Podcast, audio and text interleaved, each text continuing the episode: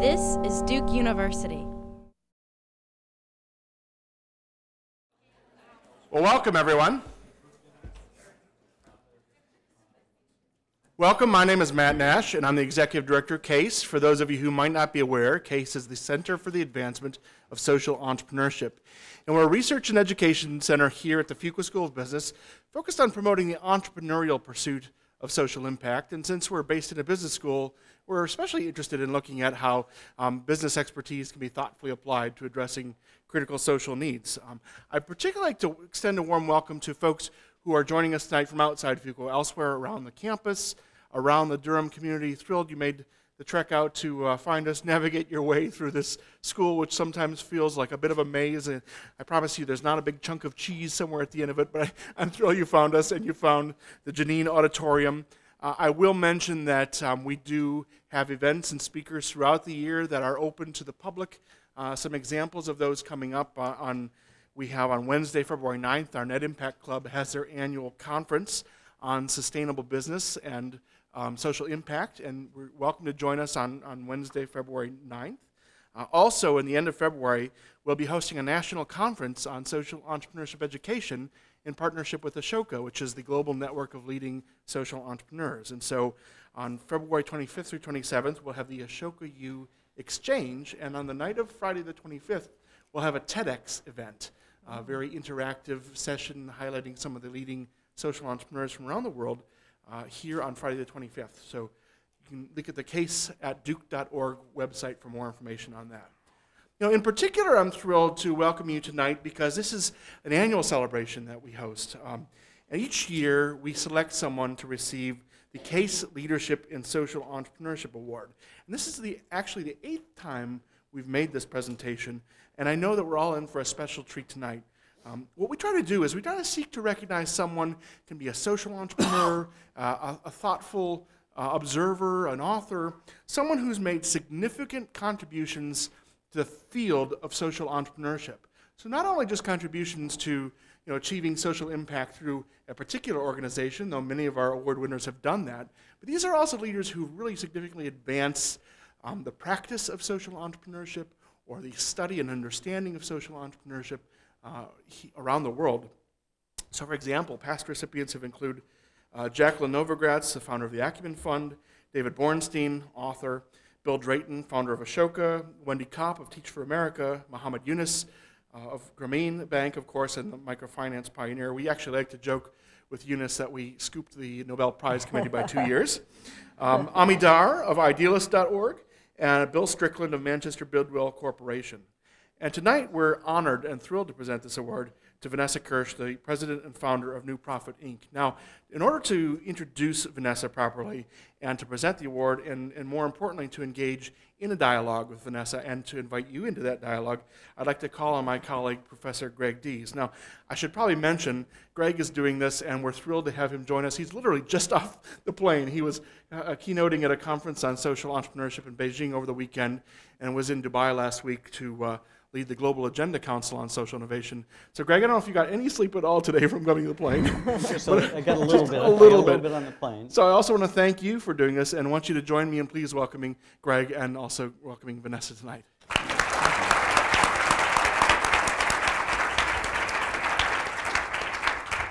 Well, I certainly wouldn't have missed this. And when we first got the date settled uh, for Vanessa's uh, event here, um, I changed my plans in uh, Beijing actually and uh, scheduled an earlier flight home, though it meant getting up at 4 a.m. Oh. Beijing time oh, uh, to get here uh, because I wouldn't miss it. I've known Vanessa for, for several years uh, and uh, have learned a lot from all of my encounters with Vanessa, and I knew I'd learn a lot if I spent any time with her tonight. And I also know that if anybody deserves this award, Vanessa deserves it. It's She's been tireless in advancing the field of social entrepreneurship. Um, and she's uh, also somebody, one of the few people I think who's seen this field from uh, multiple perspectives. So Vanessa's been a social entrepreneur, having launched Public Allies and run that organization for a number of years. She's also funded social entrepreneurs in very innovative ways through New Profit, uh, New Profit Inc. And she's put social entrepreneurship on the public agenda here in the United States um, and done that through her, through her work in a number of different ways. Uh, through the gathering of leaders that New Profit uh, Inc. hosts, which brings together a lot of thought leaders in and around this field, as well as people who weren't in the field before, but she brings them into the field through that gathering of leaders. Um, and also through an effort that was called America Forward, uh, that was launched out of the gathering of leaders that put uh, the idea of social entrepreneurship and social innovation on the political agenda during the primary campaign uh, for, for the, the, the, the last set of presidential elections. So it was actually during the primary campaign that the, the desire was to get this on every presidential candidate's uh, uh, agenda. 14 of them, we Yeah. met with all of them. yeah, it was amazing. So it's and and during the course of this, uh, it, it's been fascinating to watch. So over the time that I've known Vanessa, she's been able to draw into this uh, field of social entrepreneurship people like uh, Clayton Christensen, who was a former colleague of mine when I was uh, at Harvard Business School. Clay, actually, he was a PhD student when I was at Harvard Business School. But Clay's become quite famous for his work on disruptive innovation. Um, and and she, Vanessa got intrigued about applying that concept here in the social sector um, and persuaded Clay to bring his ideas into the social sector. Uh, resulted in a nice Harvard Business Review article, but he's now also written a couple books, uh, one on uh, disrupting class, I guess, which is Yeah. about education, and, and one on healthcare. What's is it prescribing healthcare, so, Yeah. something like that, prescribing health or something. So he's got, he's now done work in both education and healthcare, uh, in, in large part uh, as a result of interacting uh, w- with Vanessa. She's uh, reached out to another uh, a Harvard Business School colleague, Bob Kaplan, who's done work on the balanced scorecard. Bob had dabbled a little bit uh, with nonprofits before that, but Vanessa pulled him into this, got him involved with New Profit Inc., developing balanced scorecards for the groups in the New Profit portfolio. And Bob has, uh, has really become uh, an advocate and, uh, and an expert now in how to use the balanced scorecard in this setting, um, which I think is fantastic. He's a, a leading thinker in this in this field. Um, other people like Jim Collins. I mean, Jim Collins' book Good to Great was, you know, was the hot business book of the year, and Vanessa um, persuaded him to come to this gathering of leaders. The gathering of leaders brings together a lot of the people you'd think of in the field of uh, social entrepreneurship and a lot of funders who have an interest in it, and then several other just stimulating, interesting folks. Uh, uh, Vanessa always tries to get other people in the room who will stimulate our thinking. And, um, and so she brought Jim Collins in, forced him to sort of think about what would good to great look like in this sector, which is a bit different from business. Um, resulted in Jim Collins producing a little slim little volume called Good to Great in the Social Sector. Um, and that came out of his efforts to try to, to grapple with the questions that came up when he had to present to this group. Um, um, and there are others, Stephen Goldsmith uh, and David Gergen, I want to mention those two folks at the Kennedy School at the time. Stephen is now uh, uh, deputy mayor in New York, but uh, he was at the Kennedy School uh, when, when Vanessa um, tapped, tapped into his expertise. He was a former mayor at Indianapolis, but he was at the Kennedy School running a program on innovations in American government. Um, and Vanessa persuaded him to start a uh, what they call an executive session at the Kennedy School, where you bring together experts uh, on, a, a topic. And this was topic was going to be civic and civic entrepreneurship or civic innovation. One, Yeah. one of those Right. two. Yeah, civic entrepreneurship. And and It was- resulted in social innovation. yeah, re- resulted in a book. So, so Stephen then gathered a group of uh, experts, and these experts would then meet uh, several times over a period of, of years, and they include some people like non-experts. I slipped under the radar, but I did get into the group, which was fun. And we met uh, several times over the course of a year and a half, two years. And Stephen wrote a book uh, on social innovation, the power of social innovation, um, which, which is uh, uh, really a, a very good book from the perspective of how government can work with social entrepreneurs.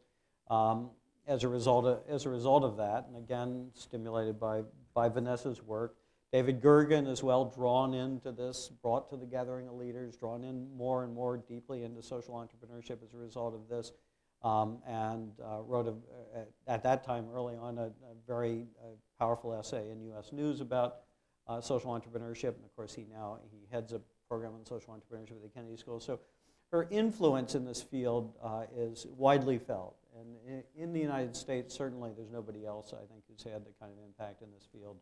Um, And we are truly honored to, to present this award to, to Vanessa tonight. So I think before we start talking, I'd like to give her a- certainly a round of applause for a well-deserved award. Thank you. Thank you.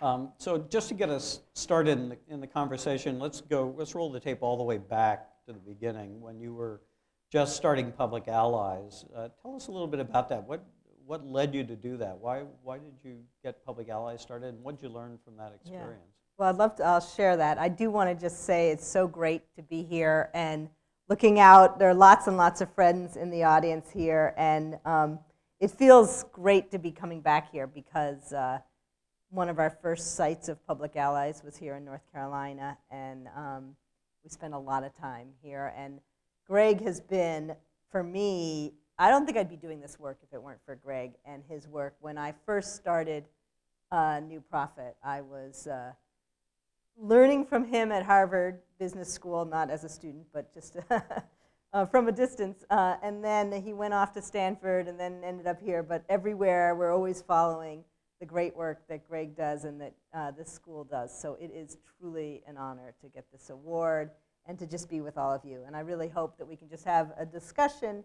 Um, I have some questions for you all, so don't think you're off the hook. Um, but um, but I'll start with telling a little of my story. I know there's some people here who maybe know more about uh, Public Allies and New Profit and others who've never even heard of any of them. So um, I'll just start by saying that I, uh, after I graduated from school, and this is sort of to demystify social entrepreneurship, I did not know what, that, what social entrepreneurship was. And um, I went to work for a presidential campaign, uh, the Dukakis campaign. Uh, and one of the best things about doing that was it was a permission slip to meet with anybody and talk to anybody about you know pretty much any issue. And I really got a pulse of America, traveling um, the country as a young person right out of college. Started in Iowa, Florida, New Jersey, Pennsylvania. But over the course of that, I really was struck by um, how impressive our young people are in this country. Whatever community you're in, you know, whether it's you know college campuses, inner city communities, whatever it is, you, there's a, there are amazing young people. And yet, I was struck by the fact that there was not a lot for them to do.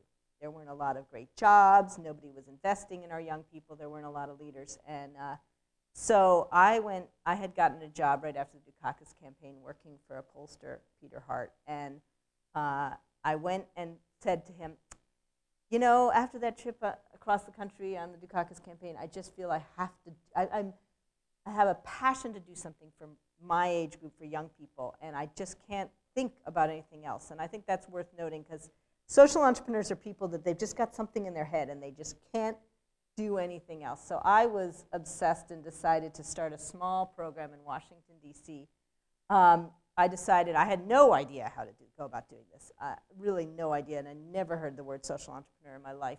Um, but I decided to just go door to door and recruit all the young people in DC that wanted a job. That was really idealistic and really good idea. And I got hundreds of young people to show up at the mayor's office and say we all wanted jobs. And surprisingly, there were no jobs. And so then I was stuck with the problem of how to deal with all the expectations I'd raised and uh, decided to start a small urban Peace Corps, started to raise some money. Uh, my first funder is sitting here in the room, Ed Skloot. Um, amazingly, he found us. Um, and gave us our first seed capital um, to start Public Allies. And uh, we started in a small, small program. Um, I started with a partner. And uh, starting with a partner is always great.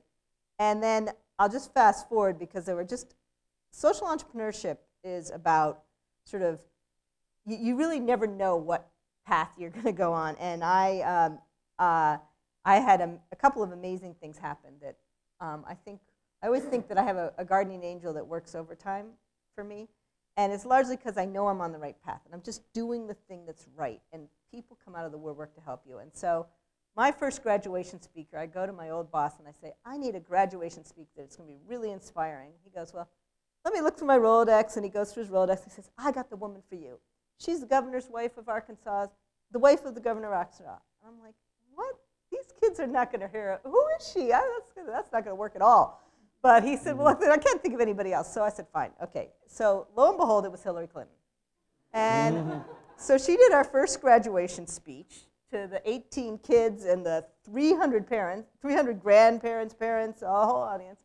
She said, Vanessa, if all goes well, we're going to do this in the White House someday. I got a videotape of that. And, um, and so, literally two years later, there they are in the White House, and I send her the video, and it turns out that she said, Well, I want to do some big national service program, and we'll do that same graduation at, in the Rose Garden. So, sure enough, she held to her promise right from the day you know they got into office that April. She did our graduation in the White House, and she said, "You all are doing a great thing. Now, how fast can you scale it?" And I said, "Scale? What is scale?" And I started mm-hmm. thinking, "What is scale? And what does that mean?"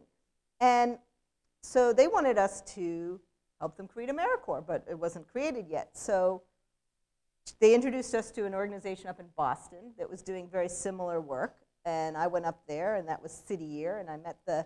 Unfortunately, I did not meet the other founder. I met Michael Brown. If some of you know, Alan Khazei and Michael Brown started it. Alan Khazei's my husband. I, unfortunately, I met Michael Brown that, that day.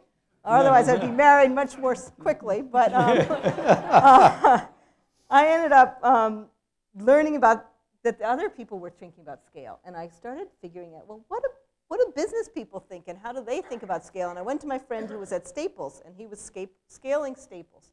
And I said, well, how do you do it? And he said, well, we get growth capital, and then we get all these consultants writing business plans, and we do, you know, we do an IPO and all this stuff. And I said, that sounds good. Okay, I want to do that in the nonprofit sector. So I started going to foundations saying, I want to do an IPO, and I just need some growth capital. And they were looking at me cross-eyed. What on earth was I talking about? And then I realized that it doesn't work that way right now, or it didn't in the nonprofit sector.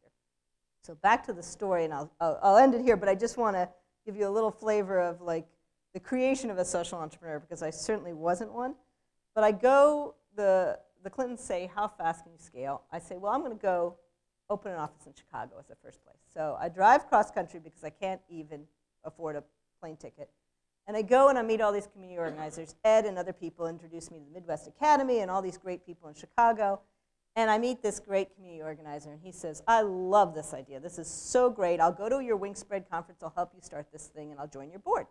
So he joins my board, and it's Barack Obama, which is just amazing. Um, of course, at the time, he was not even uh, a state senator, he was just a community organizer. And he said to me, I got good news and bad news for you. And the good news is I got the perfect person to run your Chicago office. The bad news is if she runs it, I have to resign from the board. And I said, Who's that? He said, My wife. So I hired Michelle Obama, and she became, she ran Public Allies Chicago and started the whole office for three years. He left our board. And there again is like examples of just random good luck because I was on a mission and I was clear that, you know, sometimes I think it's about sort of your passion, and if you just do the right thing, good things happen to you. And so clearly, that's my path. And um, so, Public Allies, we struggled and struggled and struggled, and to this day, Public Allies struggles at scaling. and through that experience, I really learned how hard it is in the nonprofit sector to scale anything. And uh, uh, I might just say a word about that, and then I'll let you ask me another question. But um, one of the things that was so striking is that I, as I started studying the concepts of scale, I realized that there are only 144 nonprofits that have gotten to $50 million since 1970. So when I was looking to do this scaling, and the Clintons were saying, how fast, and could you do it faster? And they were actually, they said, we've, if Public Allies could do 10 to 20,000, and City Year could do 10 to 20,000, we can do 50,000. And that all sounded great until I tried to execute it, and I tried to find the capital and all the challenges that I faced in trying to actually grow rapidly. Um, so I started becoming aware of the challenges of truly scaling nonprofits, but undaunted. Uh, it was it was more of a uh, you you experience the challenge and you say I'm going to do something about this problem. Yeah, so, so what'd you do about it? Leading question here, but uh, Yeah. um, I mean, What in, in, basically what happened was that after 10 years of sort of building public allies um, and also preparing to marry my husband, who was scaling City Year, we decided first to take a year and travel around the world, which was encouraged by people like Ed and others. And in that travel, we interviewed 350 social entrepreneurs and civic leaders around the world. And that was a, another passport to just visit with people and listen. And, and, and listening campaigns are a big part of starting anything. Is you want to you want to act with total passion and determination. So you have to do a lot of listening. And so on that trip, I was aware of the fact that I was, for example, in a village in Vietnam, and there was this woman doing this amazing, saving people's lives. And in the village right next door, kids were dying. She had created this nutrition program. Both villages had Coca Cola, and I began to wonder what is it about the private sector that gets Coca Cola down the Mekong Delta to places that don't even have electricity?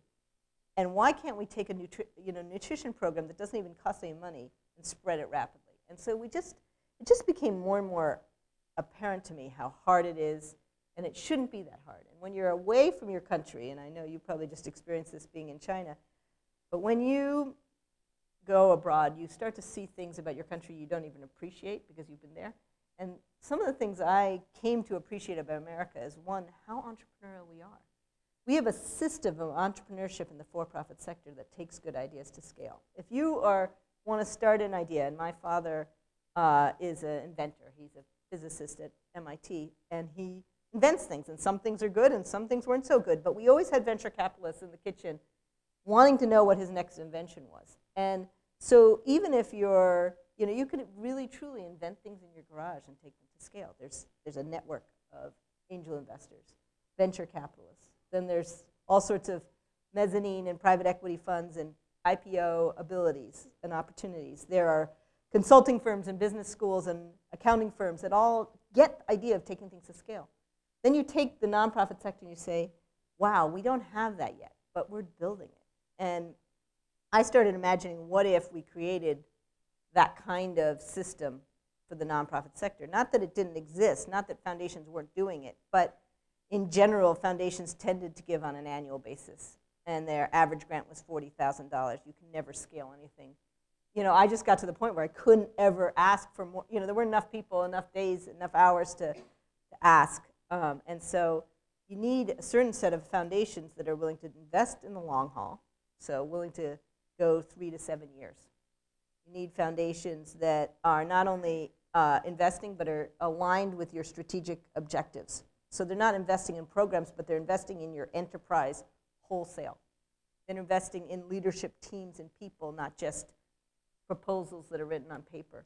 So, being an entrepreneur, I decided to start a, a foundation.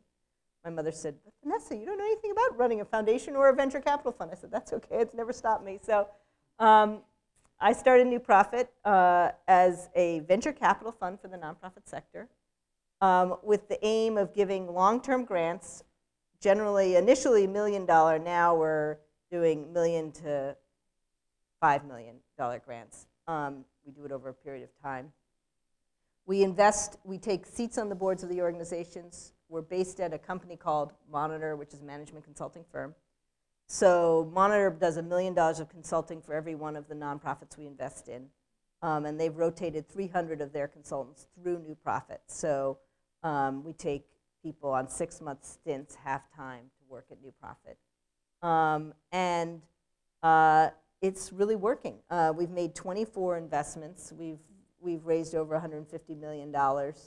Um, and it's, the results are extraordinary. I mean, Teach for America, we invested in seven, eight years ago. Um, we're still invested. I mean, I think it's interesting to note that one because Wendy just spoke at our last board meeting, and I said, Wendy, your, your organization's now raising $110 million a year. What do you need, our million or two million? And she said, it's not actually your money I need. It's the intellectual capital. It's the knowledge. It's being part of the community. And so what we are is a foundation that provides both financial value and the additional value that organizations need to scale. So how did you convince Monitor to be a partner? Why, why would they partner with Well, it was on something interesting. like? I knew that we needed somebody like that. I went to uh, Bain, McKinsey, BCG, and Monitor, and made them all a proposition and got really great responses from each one of them. And to, to this day now, each one of them is somehow associated to something similar. But um, what I think Monitor particularly saw is one, that young people today don't want to live a life. Uh, in one of our focus groups, we used to ask, you know, s- do a pie chart and say, how much time do you spend in your community, you know, on social issues? How many time do you spend at work and how much time with family? And in this day and age, people want to spend their time, it's not like three separate pieces of pie. They want an integrated life. And so what we offered to monitor was we're not saying do it 10 years from now. We're saying do it now.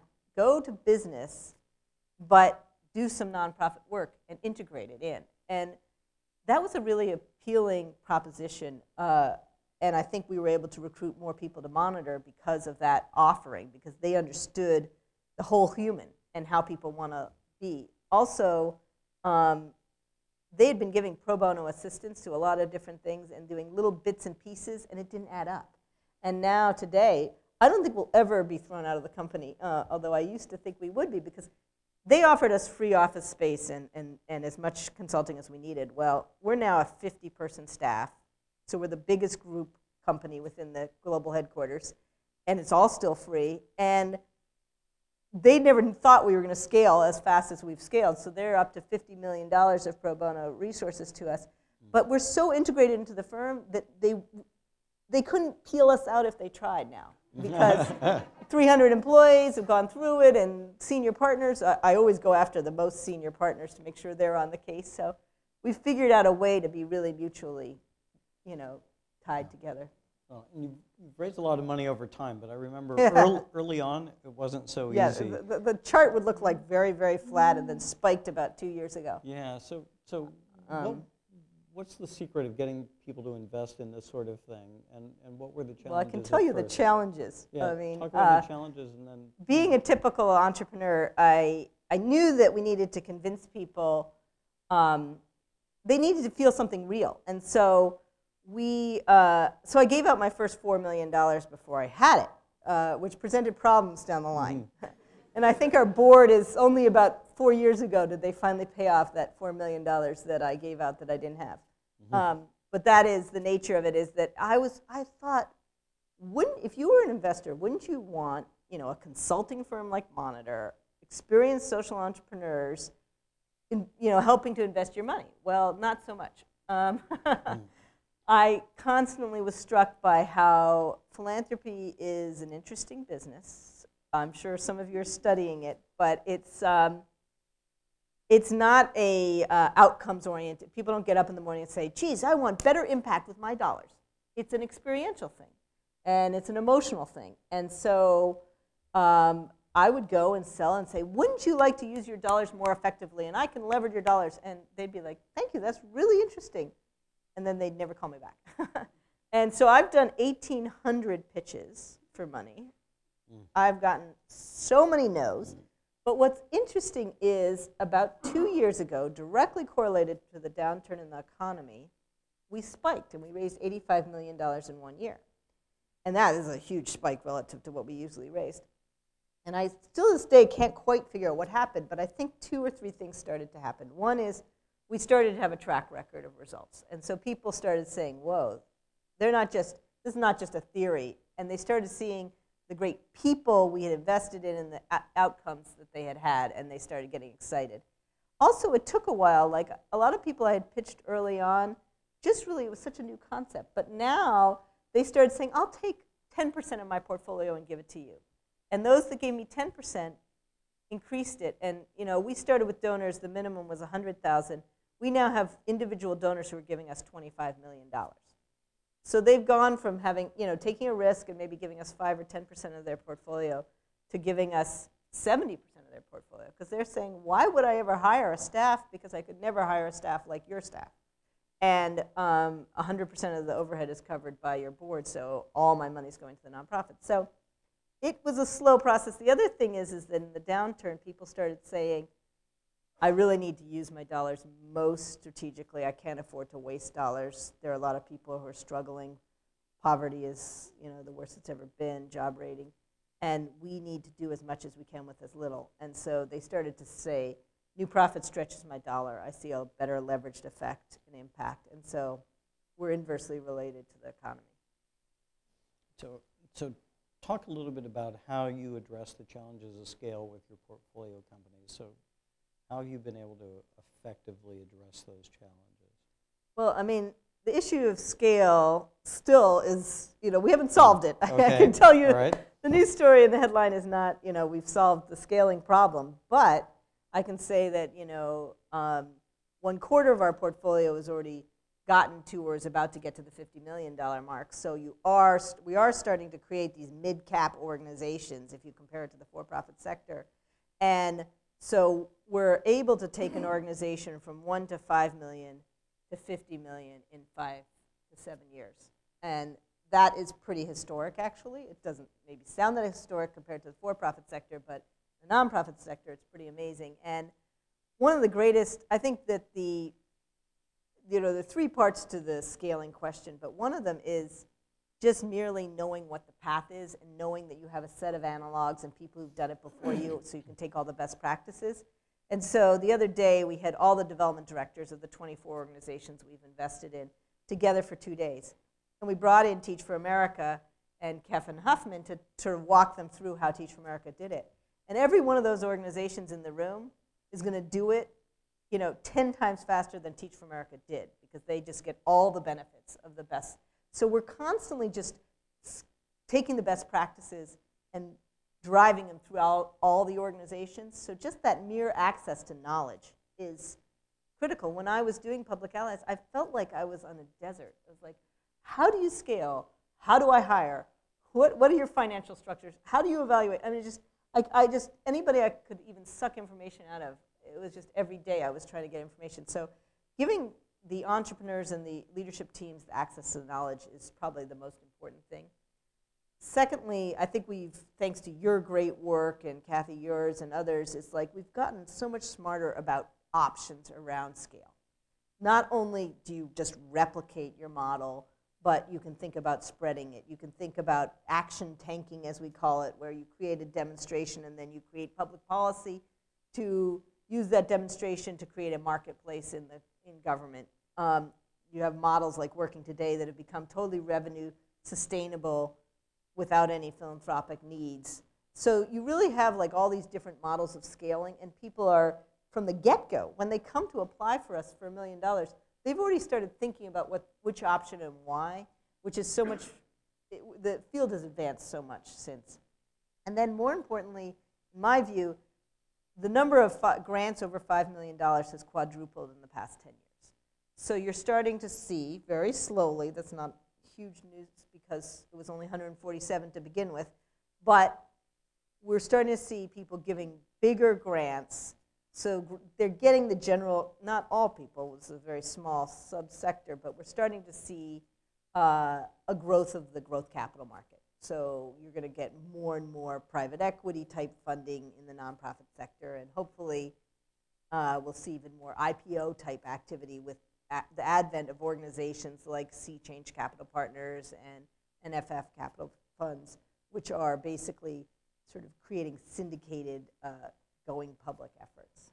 That might be, I know for some this might be totally new concept to you, and others you've heard about it, but I really do see the nonprofit sector as getting rapidly learning from the business sector, and, and, and it's much easier to be an entrepreneur and starting something and scaling it in this day and age. Yeah. And for those who haven't, haven't heard of NFF Nonprofit Finance Fund, Yeah. is, is the parent company for, Right. want to get on and Yeah, Google, all these it. are really great some- places to Google and understand. Yeah, they're doing some very interesting things. So one of the things that you mentioned there was about affecting policy and Yeah. government. I remember a few years back, uh, one of the gathering elite, gatherings of leaders. Yeah.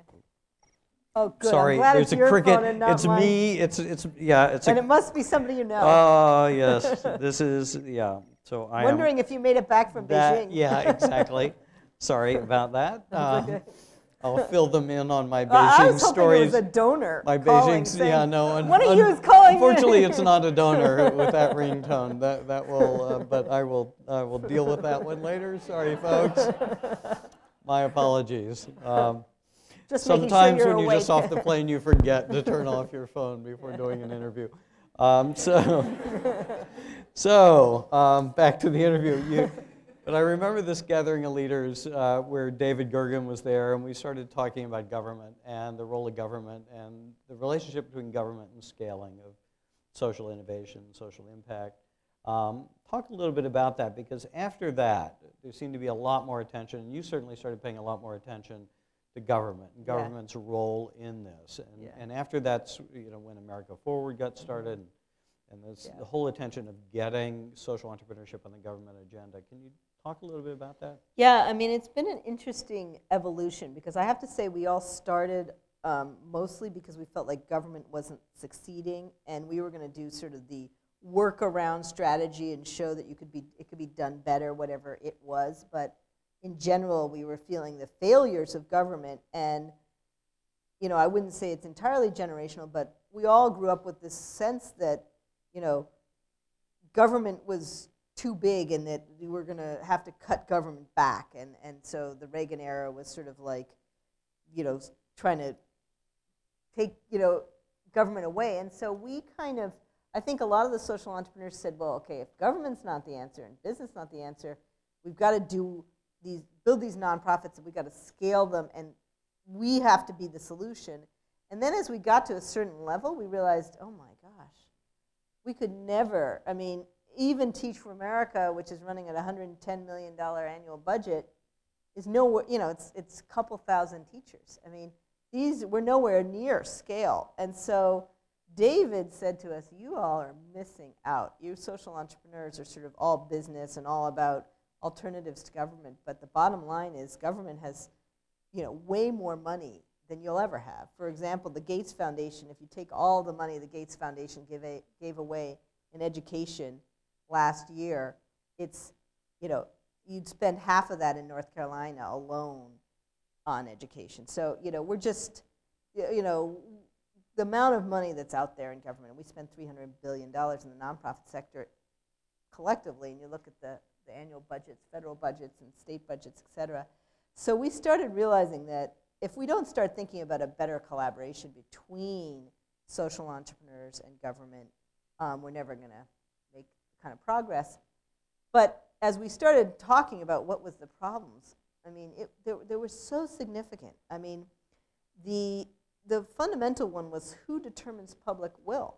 So, for example, a nonprofit comes in and says, well, we want to work in these five schools. Well, the mayor wants to work in these six schools because he's getting reelected and he wants to work in this neighborhood. And you have these dilemmas of how, who decides where, because the entrepreneur wants to run the best organization and is funded by a bunch of donors who want it to be here and there. And so there's a lot of negotiation and relationships that have to happen. As we, as a community of social entrepreneurs, sat down, we said, there's no way we're ever going to make this any of significant impact if we don't start working more effectively with government. And we laid out all the challenges, and then we started saying, well, where should we work? And we debated whether we were going to focus as a community on cities, because really that's where sort of the rubber hits the road, or federally. And we only chose federally because it was the first open election in 50 years where there hadn't been an incumbent. And so new ideas, you really could bring up new ideas. It wasn't just bashing the whatever party that wasn't in office. It was going to be really an ideas opportunity. And so we decided to do a very bold thing and basically um, raise a lot of money because to do this it takes significant kind of resources. I mean, not a lot. I mean, a couple million dollars, but basically to meet with all the presidential candidates and make sure that it was something that they appreciated, that social entrepreneurship was a key part of American society, and that we had to create a better environment. And so we put together a three-prong agenda. One was to create a White House Office of Social Innovation. Two was to create a, a fund or a set of funds in cabinet positions that would allocate money to social entrepreneurs. And three was to scale national service because talent, a lot of our organizations, entrepreneurial organizations, use national service as a mechanism to scale. Well, the end uh, result was that uh, we got McCain, Clinton, and Obama to agree to all of them. And then when Obama got into office, we had already worked with Senator Kennedy and Senator Hatch on a bill so that we handed him a bill with, worth noting, uh, 79 senators signed on to this bill which I don't think will ever happen in history again right now. Mhm, right. Uh, but we had already, prior to the even the um, Obamas being elected, set that up, which was a wise choice because it was truly nonpartisan. And so it was one of the first things that went through in the first 100 days to create the Social Innovation Fund, the White House office, and scale national service. So in some ways, we feel incredibly excited about the progress we've made. In other ways, we feel, um, and you know, we New Profit are now taking in federal dollars, and uh, it is daunting and challenging. And you know, there's lots of work to be done to continue to improve how that interface works. But um, we do, we are getting over a billion dollars now to social entrepreneurs that otherwise wasn't going to go in that direction. So it hasn't all been allocated yet, and it's probably going to be wiped out of future budgets. But uh, we're on the path. I, I do want to say that I think this moment in history is a really important one. You know, in the progressive era was the first big takeoff of social enterprise with, uh, you know, the Hull houses and settlement houses and the creation of what exists today, the largest nonprofits today, all started within a 10 to 20 period, uh, year period in the progressive era. Then we went into sort of the uh, Great Society time when actually most of the innovation happened in government as opposed to through nonprofits. And you got programs like Head Start, Medicaid, Medicare, all those kind of things. But sort of the social entrepreneurs were largely in government. And this new era is really um, an exciting one, but one that's just on the brink. I mean, we, this could be wiped out in the next year, two years, five years.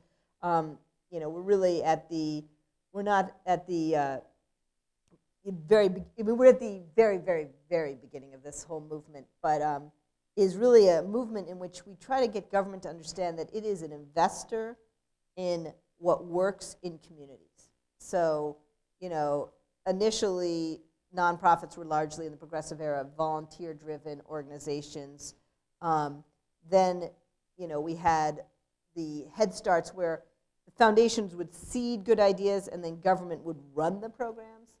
I think what we're arguing is that the time is now for nonprofits to run the programs, for social entrepreneurs to be in the position to run the thing, but for government to be funders. And for government to understand that its role is not to run programs, but to fund good community leaders to run programs. And that's, that's where we're aiming at, um, and we're nowhere near there. But I will say that the Republicans love that message too, so I think we can make this bipartisan and we can really carry it through whatever administration, you know, happens in the next two, five years.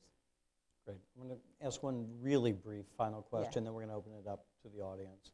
So the brief, uh, it- this could be a big question, Yeah, but I'm going to, yeah. we'll, we'll try to keep it short so that we can get Yeah. some questions in. Just final reflections on the future of the sector, just some thoughts about where, where this is headed. I guess I'll just say, and we can talk about it more if people are interested, but that I think uh, we're getting organizations to some level of scale, but we have a long way to go.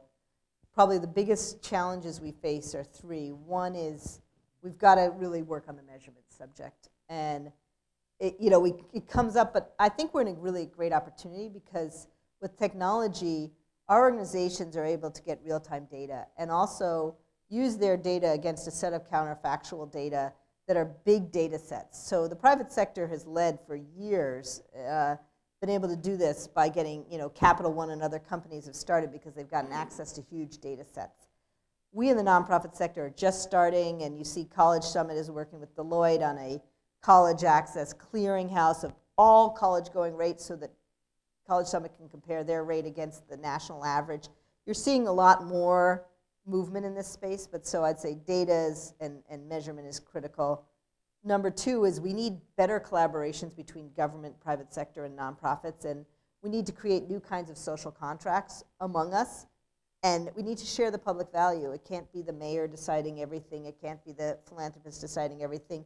It needs to be a true negotiation, and I'm very excited about the concept of social impact bonds as a way of driving those kind of collaborations, and so we can talk about what those are if you're interested. And lastly, talent. Um, and that's why I'm here today and why I think what you all are doing is so, so important. We need sort of these kind of mutant folks who can walk in all sectors and who understand the importance of this kind of work. It's the front lines, it's exciting, And it's something that, you know, people with private sector, nonprofit sector, government sector, we need to all come together and work, you know, with those same tools, so. You mean mutant in the good Yeah, sense of the uh, term. good I think. Yeah, mutants, the good good mutants. mutants, yeah, absolutely. All right, so we're going to open it to the mutants that may have some questions here, and we'll probably just going to, we've got some mics out in the audience, so we're probably going to uh, just alternate in case I can't see. We'll start over on this side because I see a hand. Oh, I actually warmed to the, the title of mutant, but I read a You lot of did. comics as a kid. Uh, yeah, okay, good. Um, what Are is- you a mutant? Yeah, Great. Uh, yeah. How many Uh, people are here? I am actually just curious. How many people here have worked in at least two sectors? Good. We got a lot of mutants. Excellent. All right. Um, and and since you mentioned it before, wh- what is a social impact bond? Uh huh. Great. I was kind of hoping Good. that I could get that in there. Um, basically, uh, in the UK, they've just started piloting them. And the idea is for uh, for nonprofits. In in their case, they're working with recidivism, and the nonpro- the philanthropists put up the money, and if the nonprofit creates extra public value, the government pays back the philanthropists. And so it's an enabling way of where you're sort of building a social contract among a set of actors towards one specific outcome.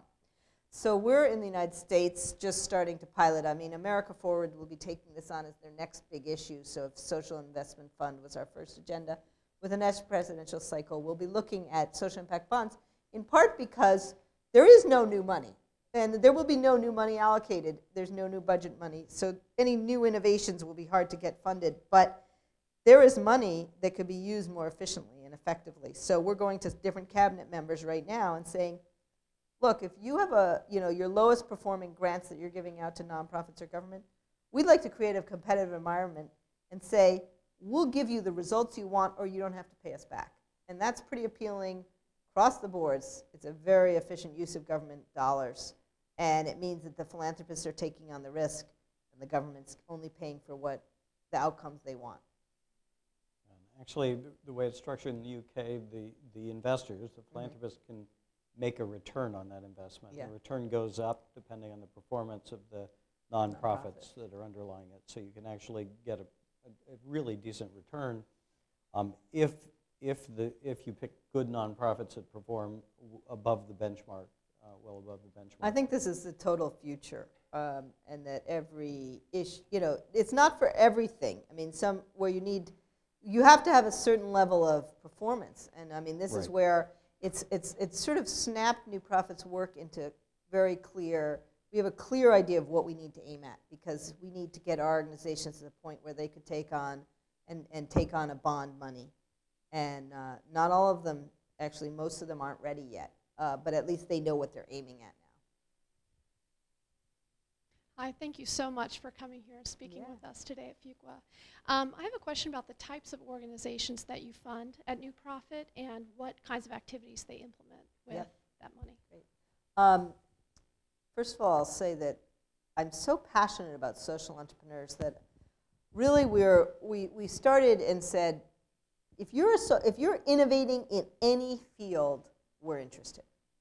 And um, I think that's important because so many foundations start with guidelines like we have the solution. If education, we're interested in education, but we're only interested in this approach to education or this approach to youth development or this approach to environment. And it means that the entrepreneurs might have a more innovative approach, but the guidelines have been set 10 years ago and you can't.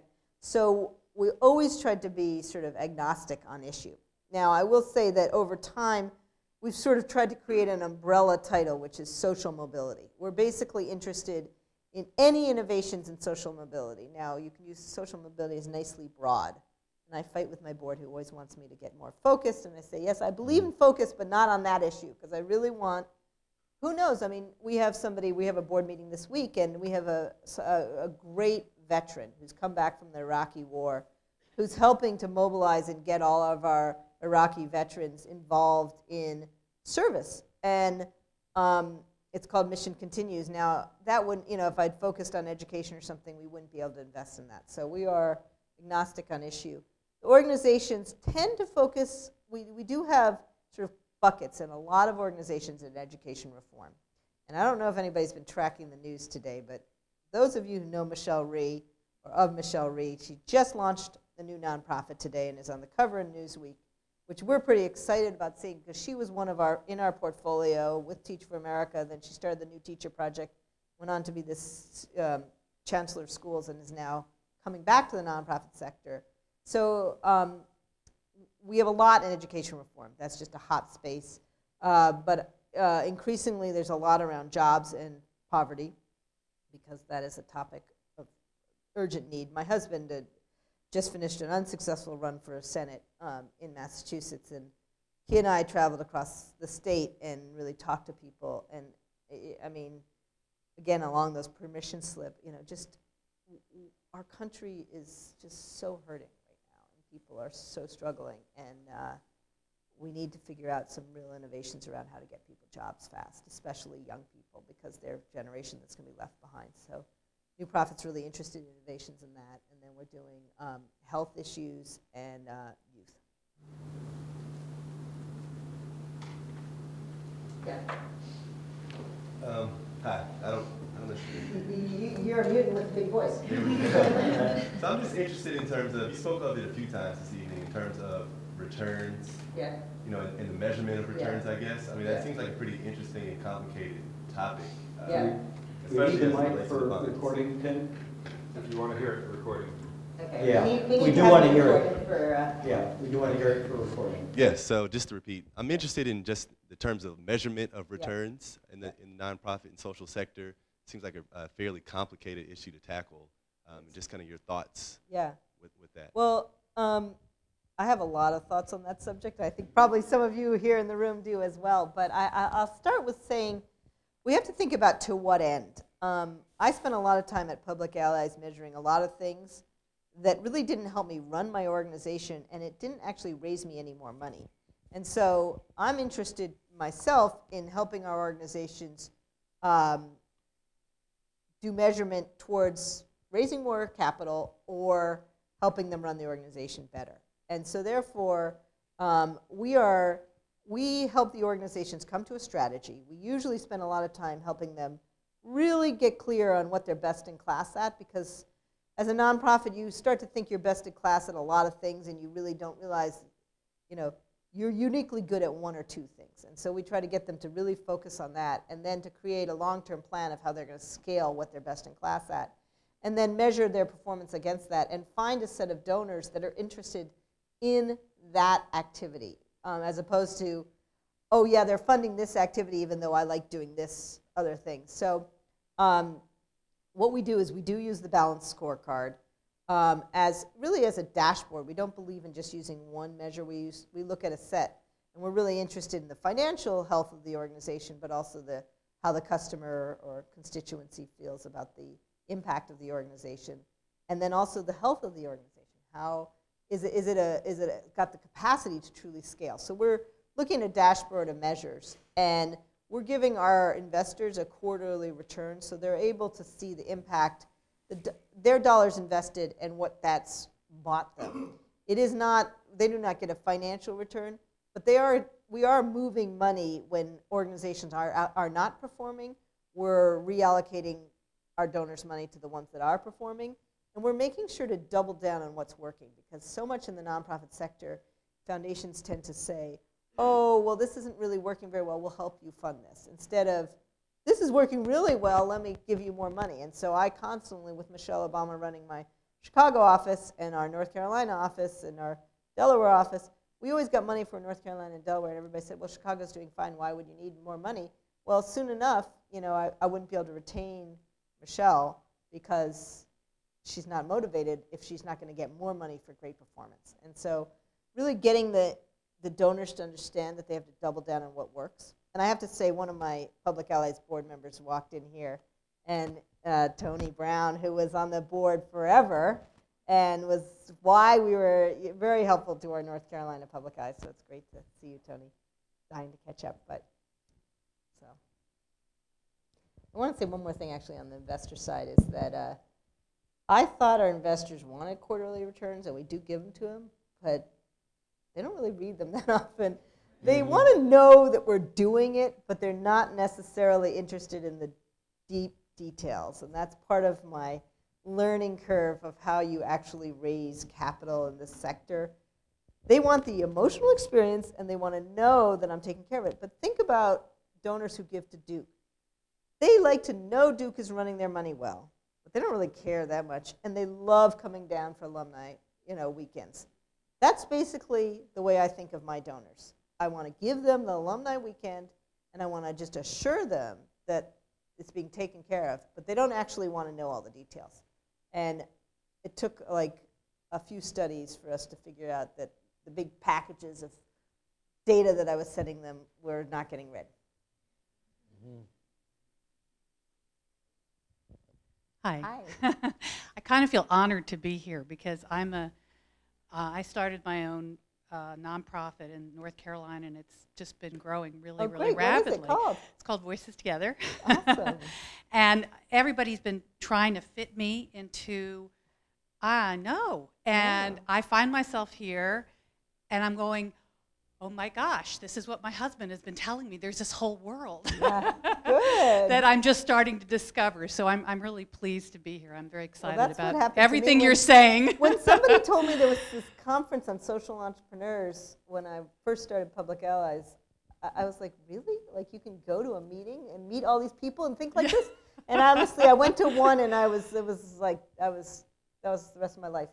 Yeah. So yeah. you might never go back. This is very That's exciting. great. I was wondering if you have, when you do um, invite organizations Yeah. um, that you support, um, is there a size? Is there? Are you looking for an organization that's looking to Yeah. scale a certain?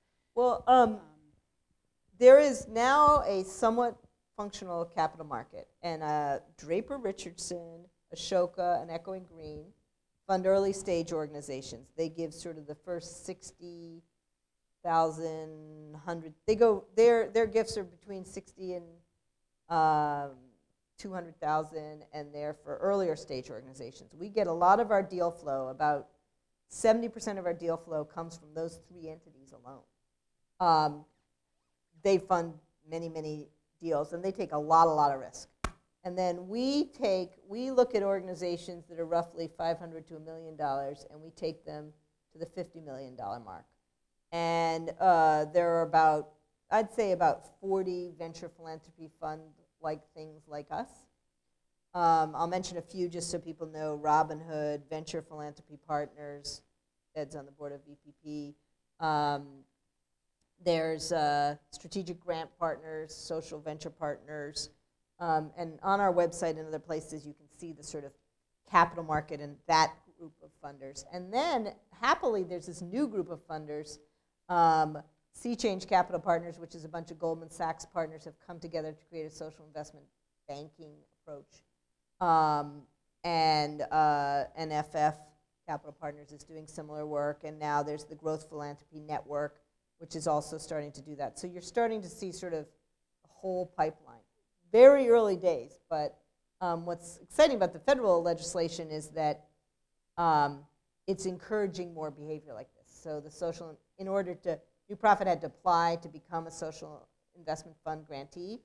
And so now we, we take in federal money and give it away for the government. And um, there are now 11 of us doing that. And the goal of it is to help grow the sector. One final question. Got it right up here. You mentioned the emergence of IPOs in the social enterprise space. Um, can you walk us through maybe an example and how it may be different for the social space versus Yeah. the public space? Um, well, first, uh, of course, it's very different. but some of the similarities are um, something like Habitat for Humanity gets $400 million from $25 gifts. So massive. I mean, it's just a, it's a brand, and you know, the, the solicitation comes to you by mail, or you volunteer at church, or you do something, and you make that $25 contribution.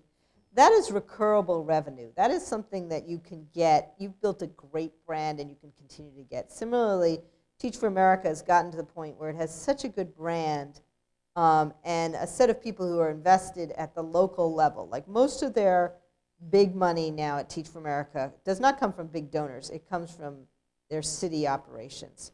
So it's a city that says, I'll sponsor this teacher, that teacher, and they have many, many sponsors. So um, you created this sort of citizen demand of a set of donors. That's one way to sort of IPO. Another uh, is an organization like Working Today, which is now called the Freelancers Union, if people know of it in New York, which has basically um, creates insurance for temp and contingency workers and it's portable benefits. And it's now organized all these temp and contingency workers. And now it's got revenue because people just need their benefits and they keep paying for it. So we originally gave it philanthropic dollars, but now it's a $40 million fully sustainable, not for profit because it's nonprofit, but it's sustainable revenue. And then the third way, which I think is um, probably the most controversial, but uh, you know, is sort of IPOing in government, where a lot of our organizations are starting to say, look, we'll basically government outsource to us, but pay us a fee for service. And so College Summit is saying $200 per kid, and we'll get your kids into college, and we'll take your college going rate up to 80%, but you, government, have to pay for that. And so that's another form of IPOing. It's a little less consistent, because you never know what policy is going to go or not go. All right, we'll give you the final word if you want to. Yeah, well, um, first, uh, it's just a pleasure to be here, and your questions are all so great, and I hope that um, you all can help me continue to build this movement, because this is, uh, we're early. Again, I just sort of want to emphasize that early on in this process, and I know I've been sitting, I've sat in audiences like you, and I hope that each of you think of some way that either you can help start a nonprofit or help fund a nonprofit or help build the movement in your community, in your neighborhood. And it's so exciting to see mayors and governors and city councils take on social innovation. And we were just talking about the fact that Beijing, in China, they're calling, you know, in their newspaper that it's a social innovation. This is a movement, and everybody needs to be a part of it to make it happen. And um, we can be the leaders in solving social problems with entrepreneurial expertise in blending the best of for-profit and nonprofit.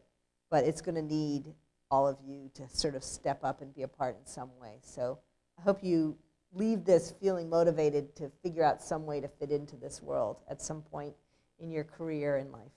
So thank you for having me. So join me in thanking Vanessa not just for her remarks, but for her contribution to this field, which has been just amazing. Thank you. Thanks. Appreciate it. Thank you.